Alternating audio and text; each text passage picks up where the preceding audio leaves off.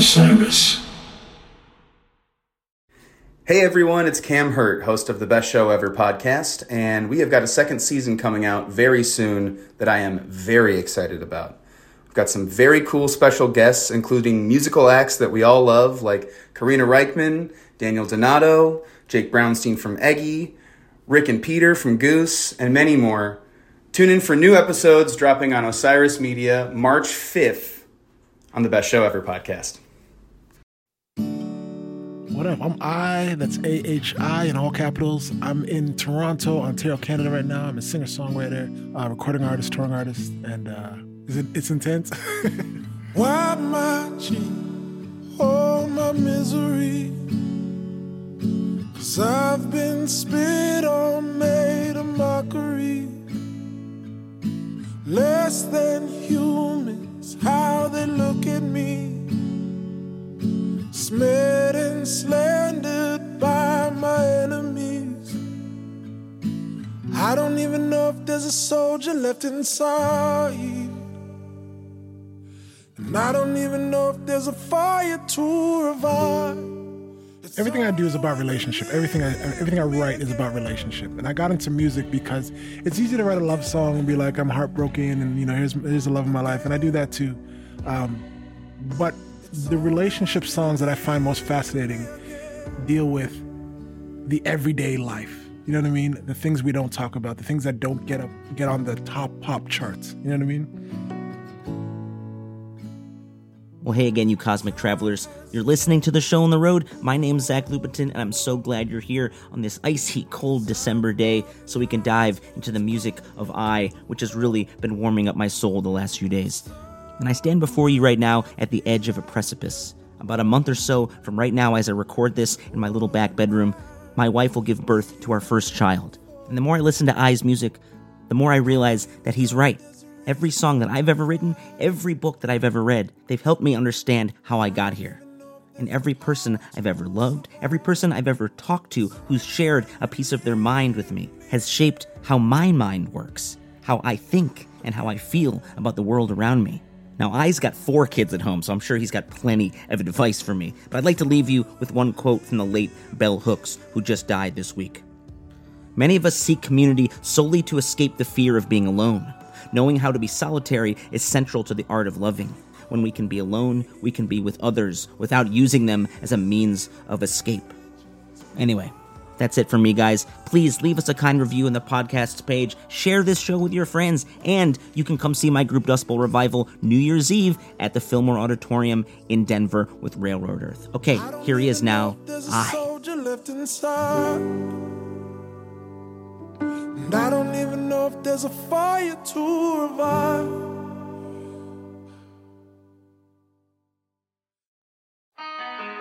Wandering through Prospect Cemetery, couldn't be further from home. Reading the headstones like poetry, nobody wants to die alone. Never Just released my new record, Prospect, in November. You know, you open this record with that title track, Prospect, right?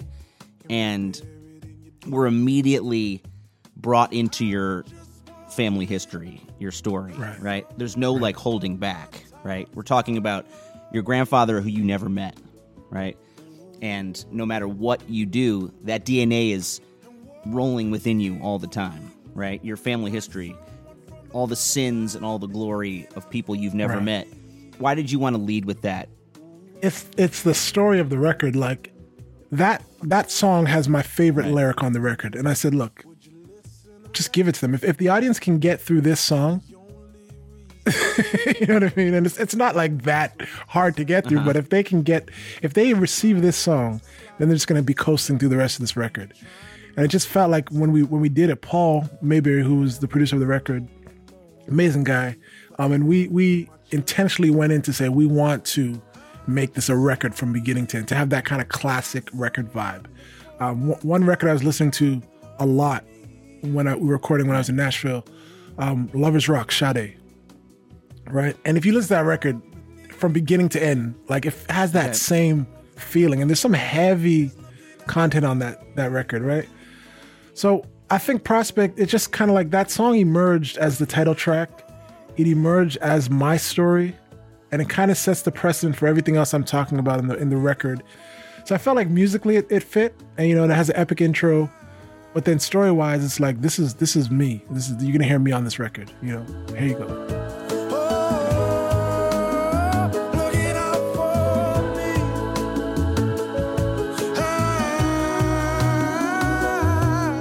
I, I just wanna live like someone for my time was counting on me. Well, that line, mm. I want to live like someone before my time is counting on me, right? It has to, like, you have to kind of bend your brain a little bit to think about almost the time travel vibe of that, right? It's like the past and the future, the present, Right. as we learn from science, are kind of all interconnected, whether we feel like it is or not, you know? Um, the decisions and the pain that our grandparents went through. Um, I just lost my grandmother. Oh, wow. Sorry uh, ninety-three uh, a couple weeks ago. Right. And you only realize when you think about it deeper, insecurities that she had that she had to deal with growing Mm-hmm. Yeah. up through the Great Depression, losing her father when she was three years old. You know, like that's somewhere it's- in yo, it's- the it's back of my bloodstream, right? Right. it's like that that fear that everything could be taken away, right? That back then it was like you didn't have right, right. penicillin, your dad got pneumonia, it was game over. It's it's like history is connected. There's there's different sicknesses and waves of of uh, renewal that go through our societies. You know, then you know it's it's there's the positive stuff we pass on. You know what I mean? So like there's this thing. One one of the the inspirations for that song. This is very like heady, maybe a little bit, but the monarch butterfly. You know what I mean? Starts from North Uh-huh. America, and they travel all the way to South America, lay their eggs or Right. their larvae, whatever you want to call it, right? And then they die in South America. But when the larva hatches into a butterfly, they know the path way Right. all the way back to North America. It's just coded in them. You know what I mean? It's like, can we hack our? This is this is like heady stuff, but like, can we hack our DNA Mm. in a way where not necessarily like going in and doing sequencing, but just by our actions, right? by how we think, by what we do, by what we pass on to our children, how we raise our children, how we interact with each other, how we face our trauma. Can we hack ourselves so that we produce better offspring? You know what I mean? Right. Like, and that's kind of what. And then on top of that, can we acknowledge like our history, our ancestry, our, the heritage we come from? How does that affect how we think about the world, how we view about the world, how we look at our, our place in the world? Right. and then say, okay, based off of that, how am I gonna what am I gonna give to my the next generation? Whether it's your children, adopted, or whatever it is, like what am I gonna pass on to that next generation? So prospect, this whole record is kind of about legacy. It's kind of about stamping yourselves in time and saying, I'm here to to make sure my life is counted, to make sure my purpose is fulfilled, whatever that may be. Mm-hmm. Right. So yeah, it's uh it's it's I try to make the, the idea really simple because like when you go into it, it's, it's a you can have a philosophical conversation about it for hours, you know. But um prospect the song is my way of taking that big complex idea about our purpose in life, our our place in this life, and making it as simple as possible. So let's go back. Uh, you're from Canada, from Ontario, and um, you grew up in kind of a small town. Brampton is like a suburb of, of Toronto. It's about Okay. 30 minutes outside of Toronto. Um, it was a suburb when I was born. Now it's it's it's less less like that. But yeah, it was very like communal in terms of like children, very multicultural. I think in the I'm the youngest of four siblings, Okay. and it was like every race was in our childhood group of friends. Like you know, like every race, every religion, and we just all hung out and like parents nowhere to be found. Like I was, and since I was the youngest, I was probably out there a lot younger than the other children because my Right. brothers were with me. But uh, yeah, that was that's how I grew up. Very multicultural. Very like just we were out there just doing our stuff. It's funny. So you had four siblings, and now you have four kids, right? Exact. And this is and this is the crazy thing. My parents had girl, boy, boy, boy. My wife and I have girl, boy, boy, boy. Exact Wow. same thing. What are, what are the probability of that? Like, what's the actual chance of that? right? Do you see your kids like aligning with the order of your siblings, or are they just totally different people? I, I have to wait a little bit, but in my I don't know if it's like I'm imposing that on them. Yeah. But the the trippiest thing is my youngest son is a spitting image, splitting image, spitting what is it? Splitting image of me. Like if you look at my baby picture and his baby picture, Yeah. exact same. Like we're twins. Yeah, I, f- I found that old school video of you singing the Bob Marley tune with your little daughter, daughter. you know? And it's just a great juxtaposition because look, we've seen these cover videos so many times where it's like, look, I'm I'm gonna sing with my kid and it's gonna be like adorable and maybe I'll get a thousand right. views. But like your voice is so like emotional in it and so like in it, right? Because you know, like by you singing it, that Bob Marley is like more than just music for you, right? It's My like a prophet, right? It's like Right, it's like this guiding light. So you're going full force, and then your daughter's sort of like, "Yeah, I'm just gonna mouth the words, and this is just another song my dad's singing on this front Yo, stoop." she wasn't even you know? she wasn't even supposed to be in that video. Yeah. She was like we were in we were in London, England, Oxford Circus. Um, I think we just did a day. I don't even know what we were doing that day, but we found this like corner and we we sat on the stoop, and I was doing like I did like at least five takes, and every time I was doing takes, she was ruining my takes. Yeah. Right. So finally, I'm like, yo, my voice is like raspy as heck right now. Like I gotta, if I don't get this one, I don't think I can do another one. Right. And I'm like, just let her in it. Just let her sit in this in the video with me. And then and then that was that. And the, the craziest part about that, Rita Marley like actually emailed me, right? And it wasn't. It was literally Rita Marley. Uh, Mar- I mean, her team sent Yeah. a message from Rita Marley. Uh, and yeah, Bob Marley's like, if I only had to have one musician in my life, um, music in my life, albums is Bo- all Bob Marley and the Wailers. Like I can live off of that for the rest of my life. So. No woman, no cry. Hey, little darling, don't shed no tears. No woman, no cry. Said I remember when we used to sit in a government yard in Trenchtown. And little Georgie would make the fire line as it was logwood burning through the night. But you didn't come from a musical family. You didn't have sort of any leg up in the music industry, and you started pretty late, right? Oh yeah, yeah. I was probably on my way to become a professor or a, or a priest or something like a philosopher or something. Uh, no, like eh, you know, my father's Trinidadian, mother's Jamaican, and music is not necessarily either you're full in it or you're. It's not even an option. You know what I mean? Go to school, get an education, uh, as immigrants as well to Canada.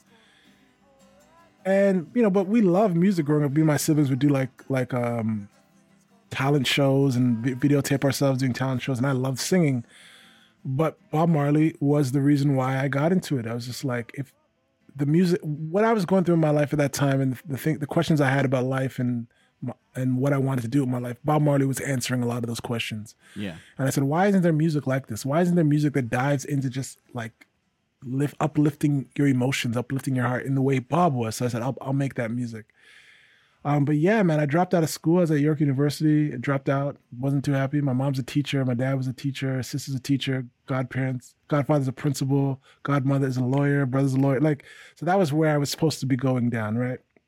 And I'm the artsy fartsy youngest one. I was like, nah, I'm leaving school. I'm gonna go backpack, and I'll be back. you know what I mean? And I became a musician, and you know, like yeah, so when you say no leg up, it's just been me and my wife grinding and just trying to make sense of it and then just trying to become a better musician and, and, and just create better stories and find a way to. My biggest goal is to just make sure that I'm creating something that's going to help people get through certain things in their life. You know what I mean? Just to, to, uh, it's, it's important to me that the songs I write help me through life. And if they help me through life, I feel like there's somebody out there that is going to help them through life, right? It's, it's therapeutic. It's, it's like spiritual for me. So Well, that song, uh, "Say It to Me," feels like an updated "Lean on Me." You know, Bill Withers, and something that like is like a companion for people in need, right? right. Your words are not lost. Your voice is not weak. If no one will hear you say it to me. When your secrets are heavy and you're ready to scream, I'll carry the burden, say it to me. when you come back from these travels, right? Um, do you find that you still have that restlessness within you, or do you feel like no, I, I've learned so much and I need to like make my home here and spread the word from here? you always i think the restlessness is is if, as an artist you know what i mean i know you know this that that restlessness is also part of your creative Yeah. like process you know what i mean so i don't think the restlessness will ever go because you're always striving to to outdo yourself and just to make better art more pure art Right. But i feel like every time i've done those travels i've come back with a with a part of myself i didn't know was there. Right. and a, and, a, and a, um, like so for example like i backpacked across ethiopia for about a month. And that experience taught me that i don't pr- i don't think i want to live anywhere else in the world than canada. You know what i mean? Um, and not to say canada's the you know i'm sure a lot of people listening are going to be from the us um, there's something about canada for me toronto that made me realize like this is where i want to raise i lived in england for a while like just raising a family here and i don't know if it's better for my career or not. Like maybe if i was just right up in nashville where my whole team is things would skyrocket you know what i mean? But uh, the family is important to me. So one of the things so i backpacked across trinidad um and the i always come back with these morals or these messages and as you said like one of the things i learned was stay put you know what i mean? That was like a message that kept resonating with i kept hearing stay put, stay put, stay put. Because you're looking for something, and what you're looking for is always inside of you, Uh-huh. right?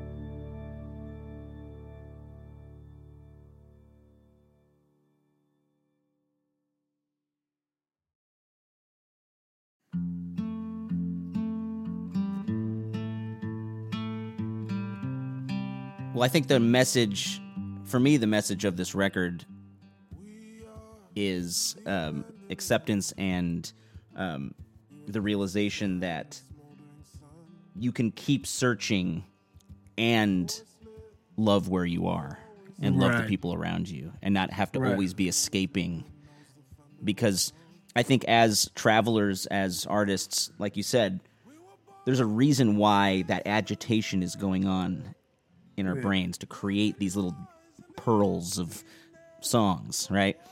If we were satisfied, if we weren't restless, we wouldn't need to create. There's no there's no need, right? We could just Right. like wake up, have breakfast and that's enough, you know? Right. But we have to do this other thing. It's a calling, it's a gift, it's a curse sometimes, right? Mm. Because I find that as I'm about to have my first child, and by Oh, me I wow, mean my wife is about to have the child. Yeah, yeah, uh, yeah. In January. Um, Congrats, man. and I wish we were in Canada to be real. Um, So remember, we were talking no about that. family and leave here. Anyway, um, I find that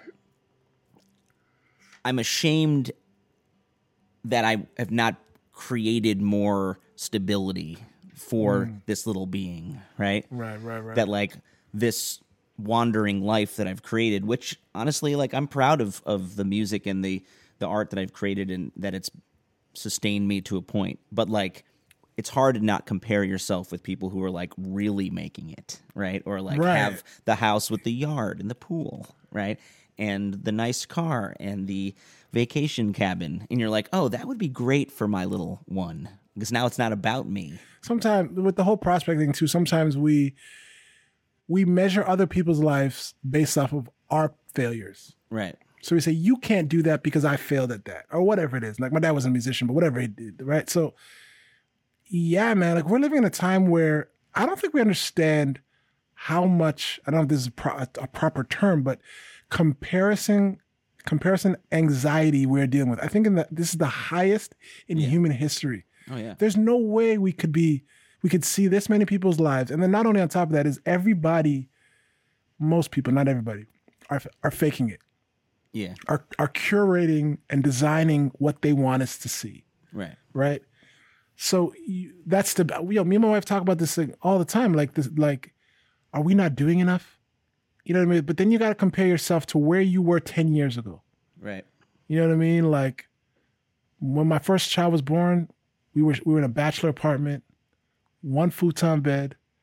Now we're in a whole house. You know what I mean? Like Yeah. that in itself is something to applaud. Maybe you don't have the mansion, maybe you don't have the the you know the the investment account that that you want or the the amount that you want invested, but whatever it is. But it's it's crazy that I think that's something that's going to be studied about how much we're forced to compare ourselves to others, and we're going to see that it's going to have some some effects on our, our mental health um, in ways that we can't know yet. You know, when you put a song like uh, "Coldest Fire" into the world, right? Um, you can feel that sort of helplessness. That you know, am I doing enough? Am I saying enough? Right. Right. When you're witnessing something like the George Floyd uh, murder, as a person of color, it's like, look. This has happened so many times. Why is this going to be the thing that changes everything? Right. Right. How did that song uh, start coming into your brain? yeah. Well, the George Floyd incident brought certain black individuals that I know personally to speak up about things that I've never heard them speak up about before, and not Right. because they weren't for the cause. Of the, it's just like it did something to our psyche and our souls that I don't think anybody really understand.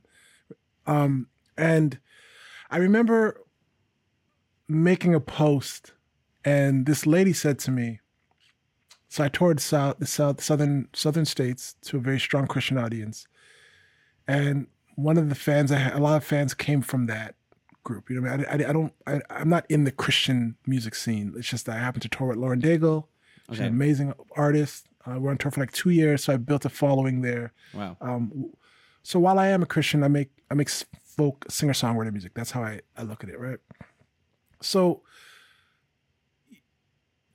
this lady said to me, "We should pray for George." What did she say? We should pray for for Derek Chauvin, right? Let's pray for the police officer, right? She said that to me on- my on my post, right? That's nice. And I and I, I had this long response that I want to say. My wife was like, my wife who's also my manager, she was like, I don't think you should say that. I think you should just just leave it alone. And I was like, look, when I respond to my fans, I respond to them for everything. Like, so I say that when they say something good, I respond to them. When they say something bad, I respond to them. I I'm, I respond to every one of my fans. So why would I just ignore this? Right. Right. And it kind of like I said, you got to support me on this. You know what I mean? You got to be with me on this because I feel like something needed to be said here. So I, Yeah. I wrote her a big, a long response, and she apologized. She's like, I didn't mean it like that.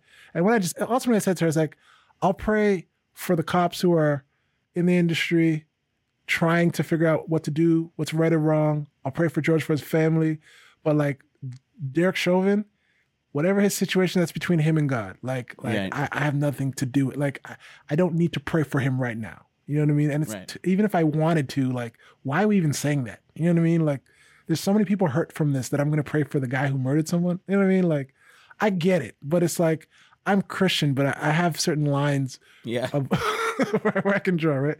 So what I realized at that point is like I'm in this weird space. Like I'm I'm I'm very aware of my heritage.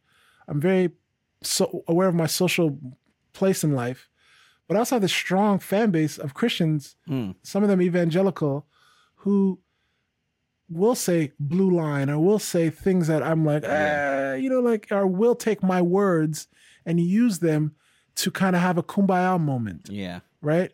To say, you know, so the post I made was literally. Do you remember that? That I think the guy was from Minnesota or or Detroit. Where it was a sergeant who was like gave daps to a, a black guy, a police sergeant, and like it went. The picture went viral. Like he gave he gave pound to him. Picture went viral. There's a whole video, and he came out.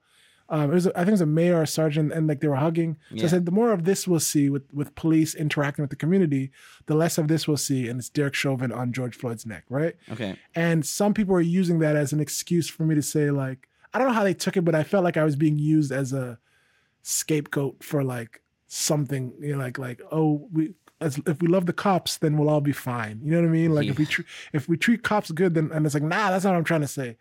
So I was just I, it came to a point where it's like obviously my life matters. Right. Obviously, I want to see more equality for my people. Um, but if I say something, people are going to take my words and skew it one way, or they're going to they're going to turn against me. If I don't say something, Right. then am I am I being a hypocrite? So the, it came from this idea that I don't want to be in this BLM war or this blue line war. Like for me, it comes down to one simple thing: humanity. You know what I mean? yeah. Um, Yes, my life matters. I'm not going to beg you to to acknowledge that. Yeah. I don't come from that background. I understand it matters. I'm going to keep plowing forward like it matters. And whether you acknowledge that or not, whether I can get you to say Black Lives Matter or not, I'm going to live like I have worth in this life. Yeah. You know, you know what I'm saying?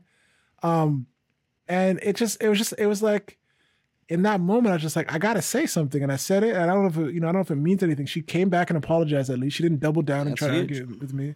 And she was like, "I love your music. I just want to know you know I'm a huge fan, and like I, you know, I just want to let you know because this might be controversial, and I don't, you know, I've been alienating Lauren Daigle fans for a while because of things I'm saying, but as Christians, we can't use our faith as an excuse to not look at the social issues in life. You know what I mean? Like as a Christian, you're you should be kind of anti-establishment. You shouldn't be pro-establishment. As a Christian, you should be not against the law, but you're not like it's I don't, I don't want to get into too much of the religious side of it, but I feel like now more than ever I kind of have to speak on it. Right. But it's like Christians use Christianity often as a as a as a barrier Uh-huh. from them in reality. And it's like, yo, if you just look at the Bible, Christ was killed by the government. Yeah.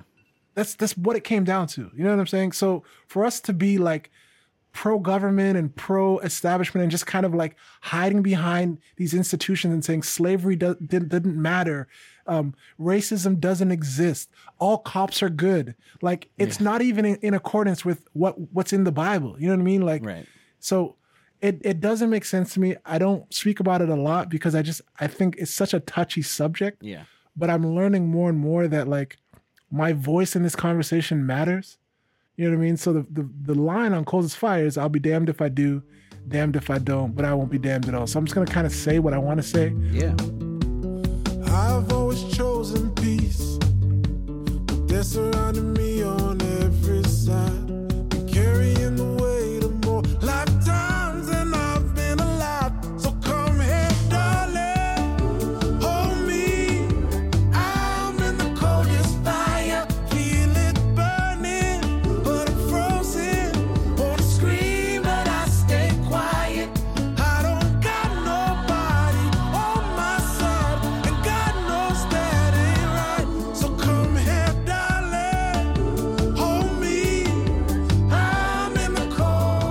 Well, it's one thing. I think it's one thing to start speaking your mind about some pretty intense American subjects.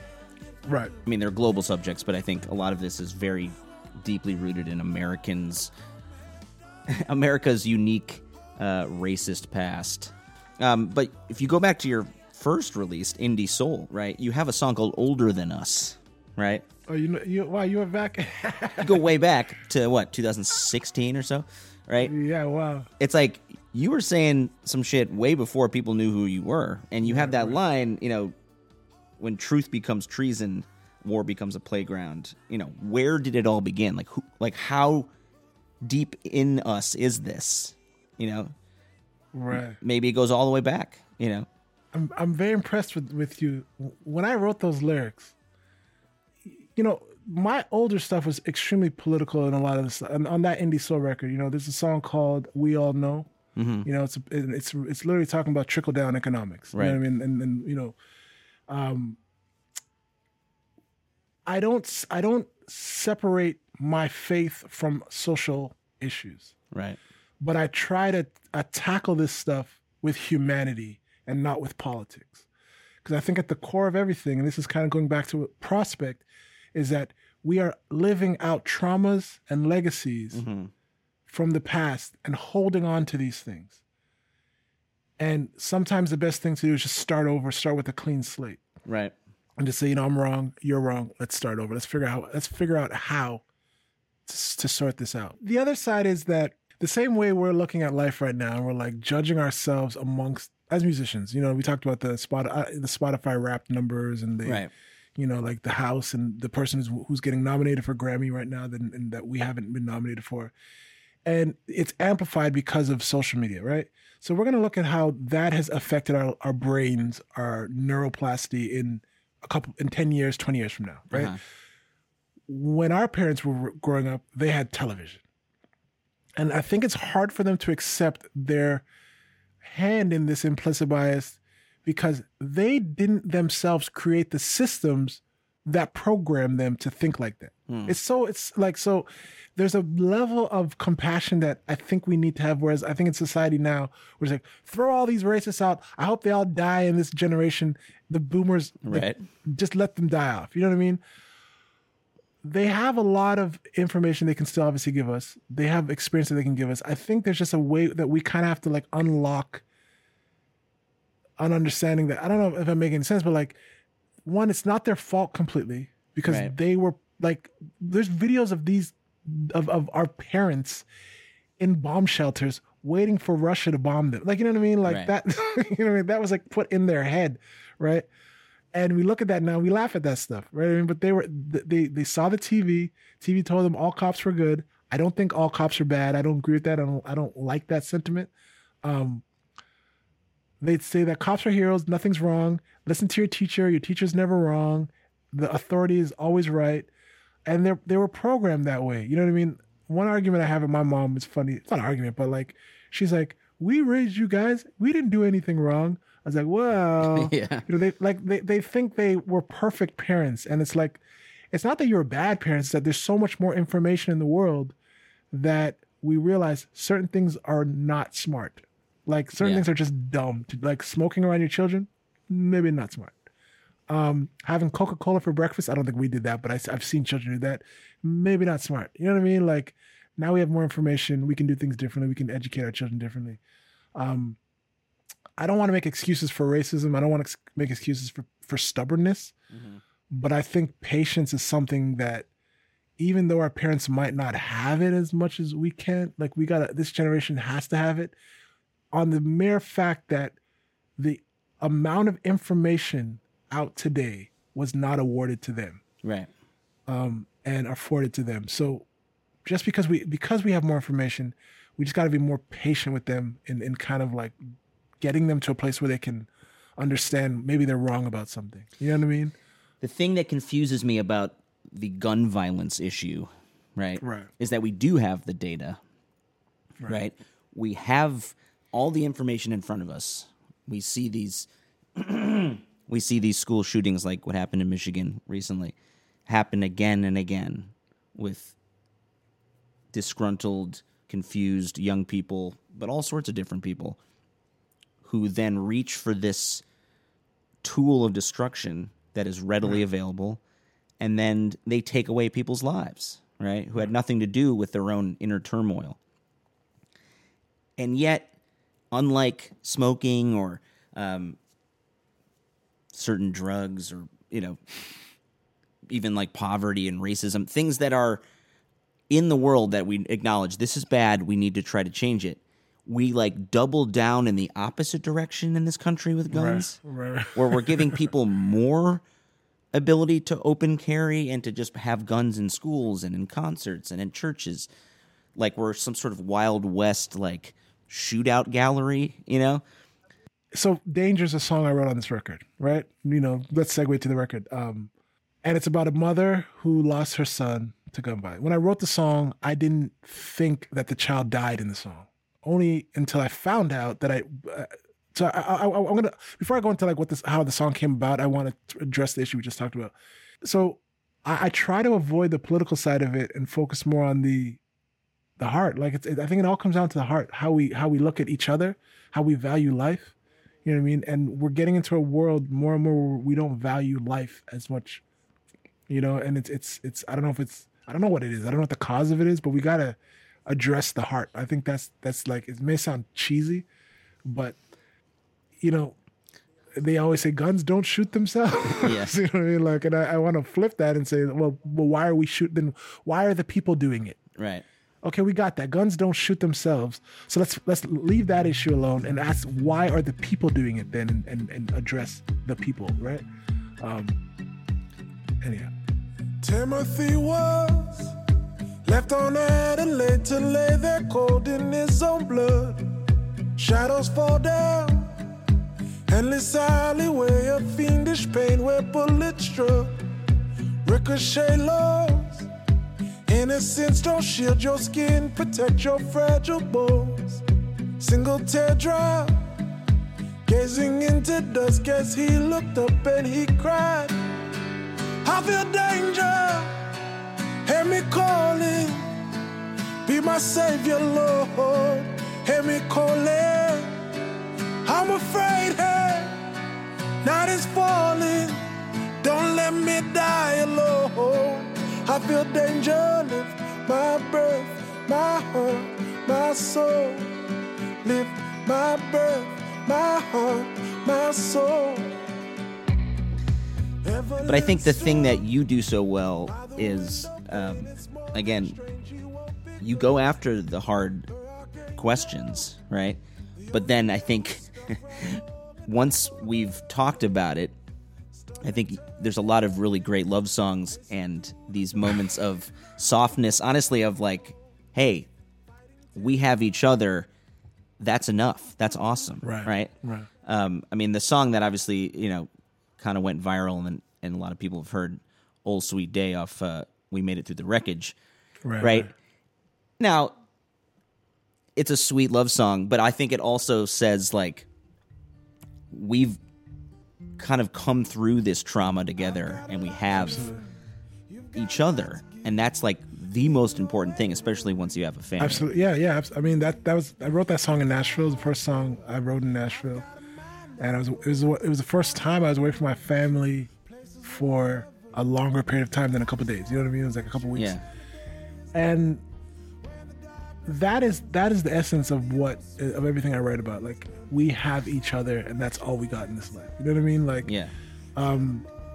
and any song you hear on my record, on any of my records, I believe there is a thread of relationship in it. When the old sweet day is done. I don't think I've written a dance song. You know what I mean? I don't think I've there was a Let's Go Not Party all night. Not yet. Yeah, yeah. Uh, I tried to write it. It's just corny. It's like this is lame.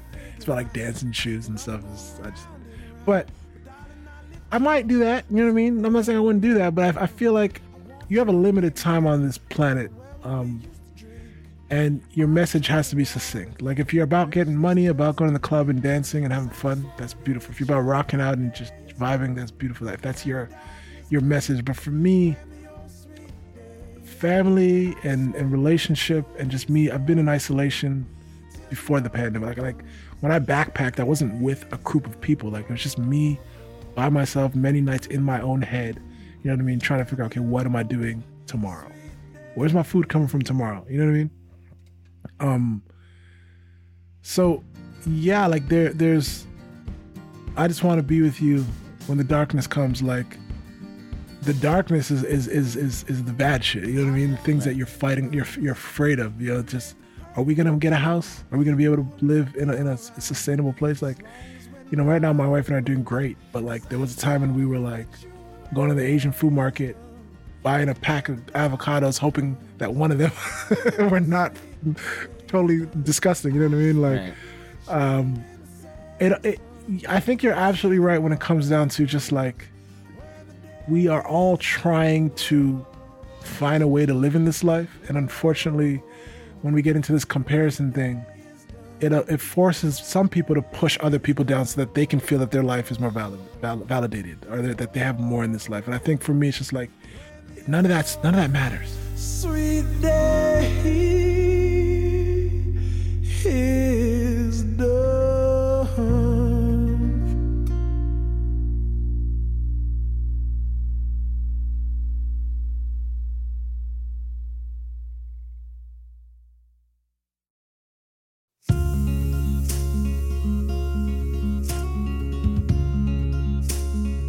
song called Full Circle on your record, which I love, of sort of like feeling like a misfit in your own skin, right? Feeling like nothing is ever right except when I can be with the person who loves me and appreciates me.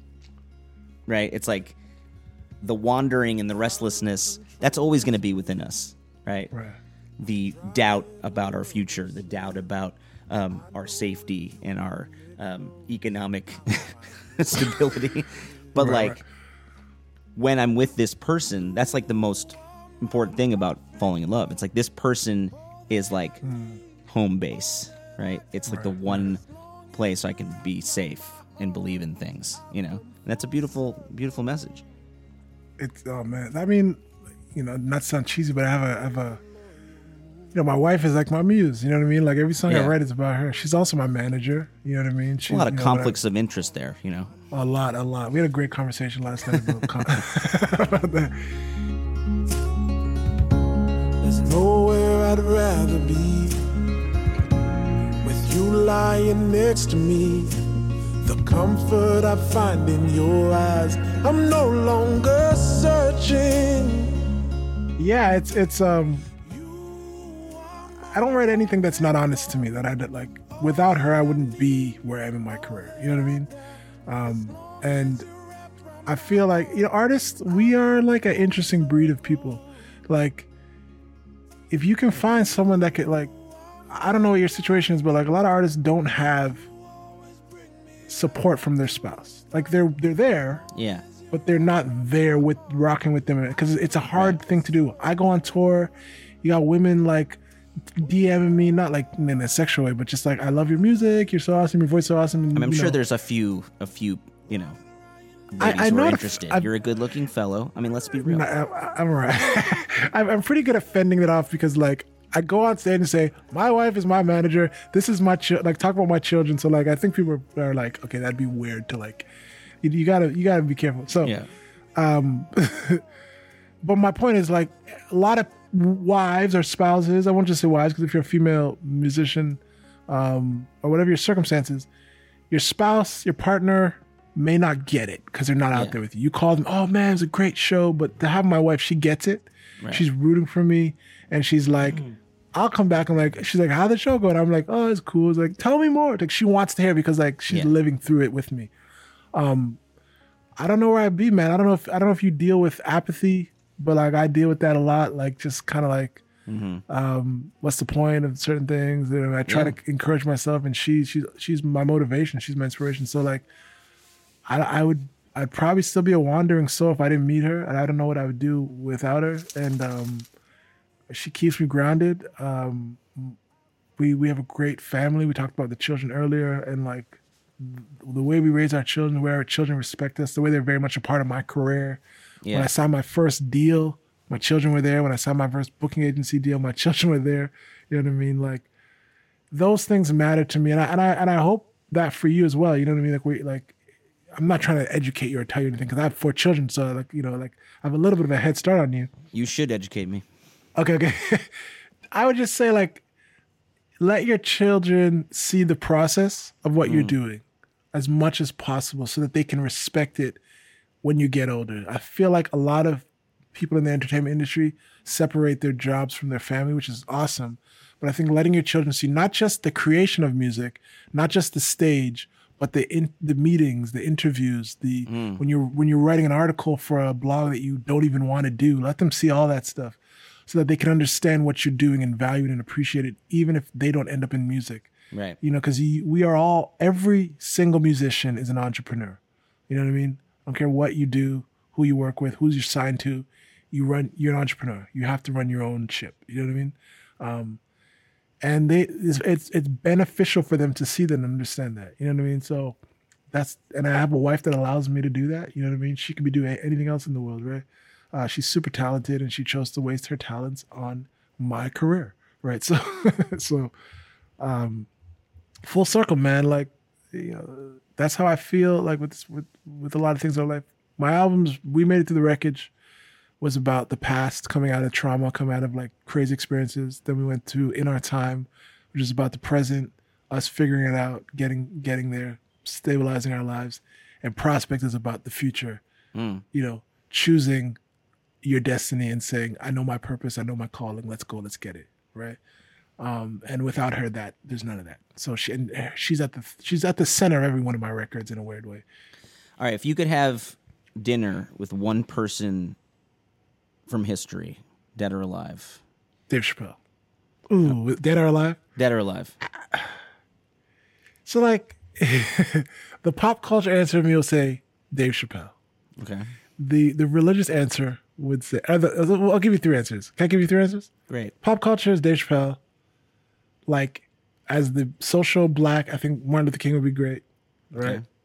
And then like on the religious side, I would think like Jesus. Like that's that's like not the whole point. The Last Supper. Like that's that's. All right, let's say you could go out to dinner with Jesus, Dave Chappelle, and Martin Luther King Jr. Where in Toronto would you go to eat? Oh my gosh, I don't go to a lot of restaurants. I'm a vegan, so they don't hate me. um, honestly, this is gonna be a cop out answer, but I'd have to cook for them, man. Like I have to be Alright. like, I, I'm cooking for y'all. Like you know, I'm, I'm making food. Like What's your signature But- dish?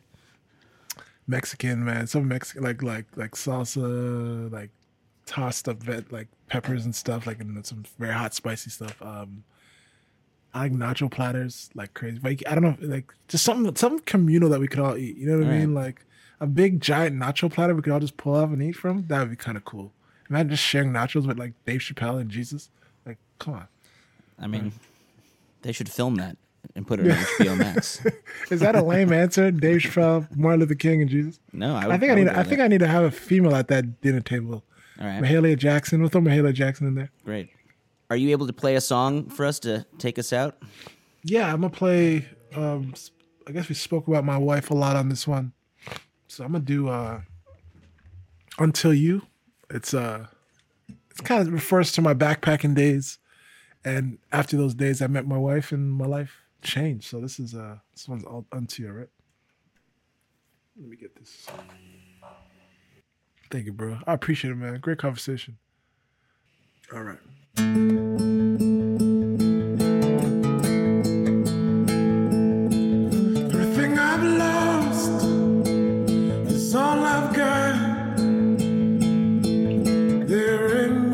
I can give, but I'll give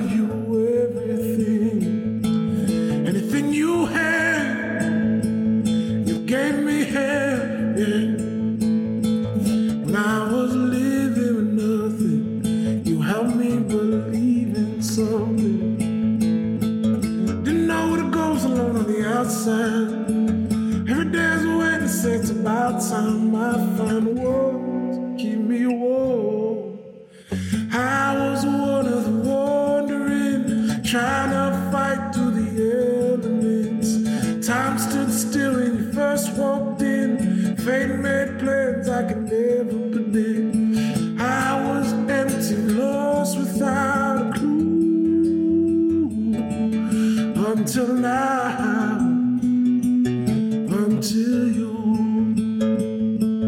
never want to beg, mm, still you lent your hand. Found me street penniless, you reached out and crowned me king. Didn't know what it goes alone on the outside. Every day's a waiting, so it's about time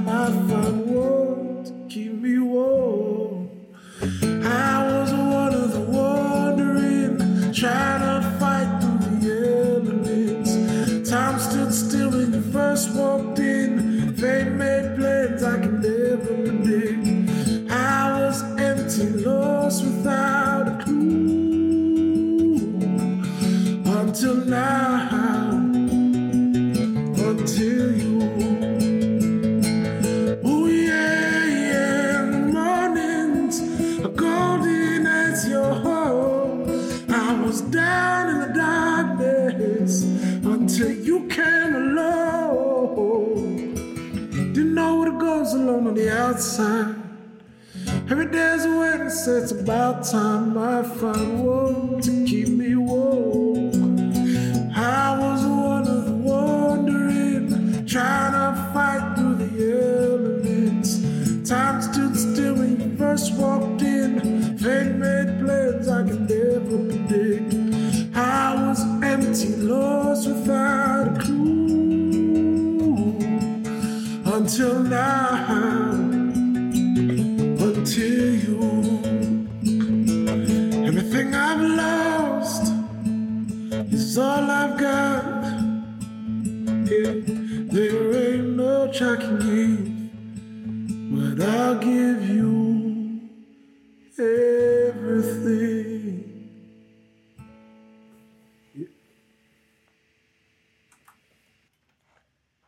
Hear my computer breathing.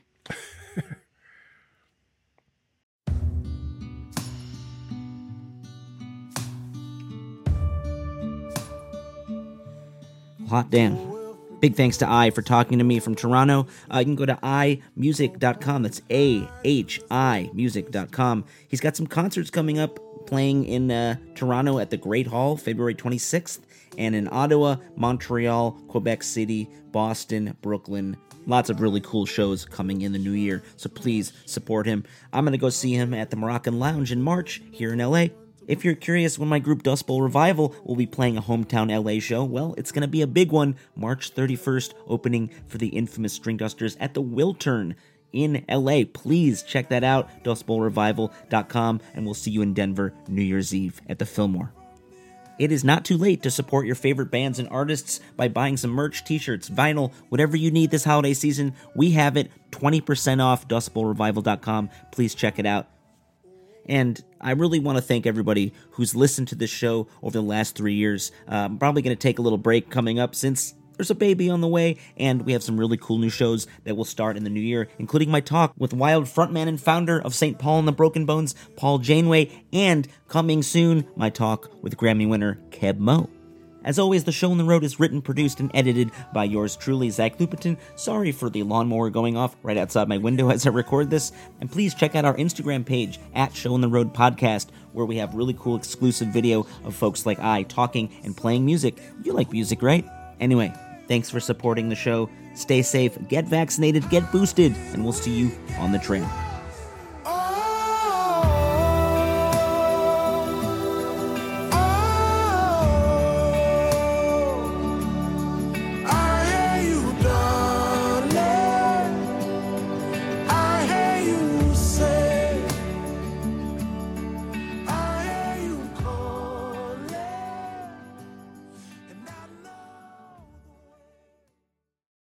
Hey, what's up? This is Blake Wyland. I'm the host of the Tone Mob podcast. It's a show where I interview guitar people about guitar stuff. We talk about their pedals, their amps, their accessories, their preferences, all that stuff, as well as a healthy dose of whatever comes up. Topics have ranged from aliens to addiction and anywhere in between. Oh, yeah, and pizza. We're definitely going to be talking about pizza. So get the show wherever you're listening to this podcast at. Just search The Tone Mob in your search bar and it will pop right up. Come join us. We're having a lot of fun. Thanks for checking it out.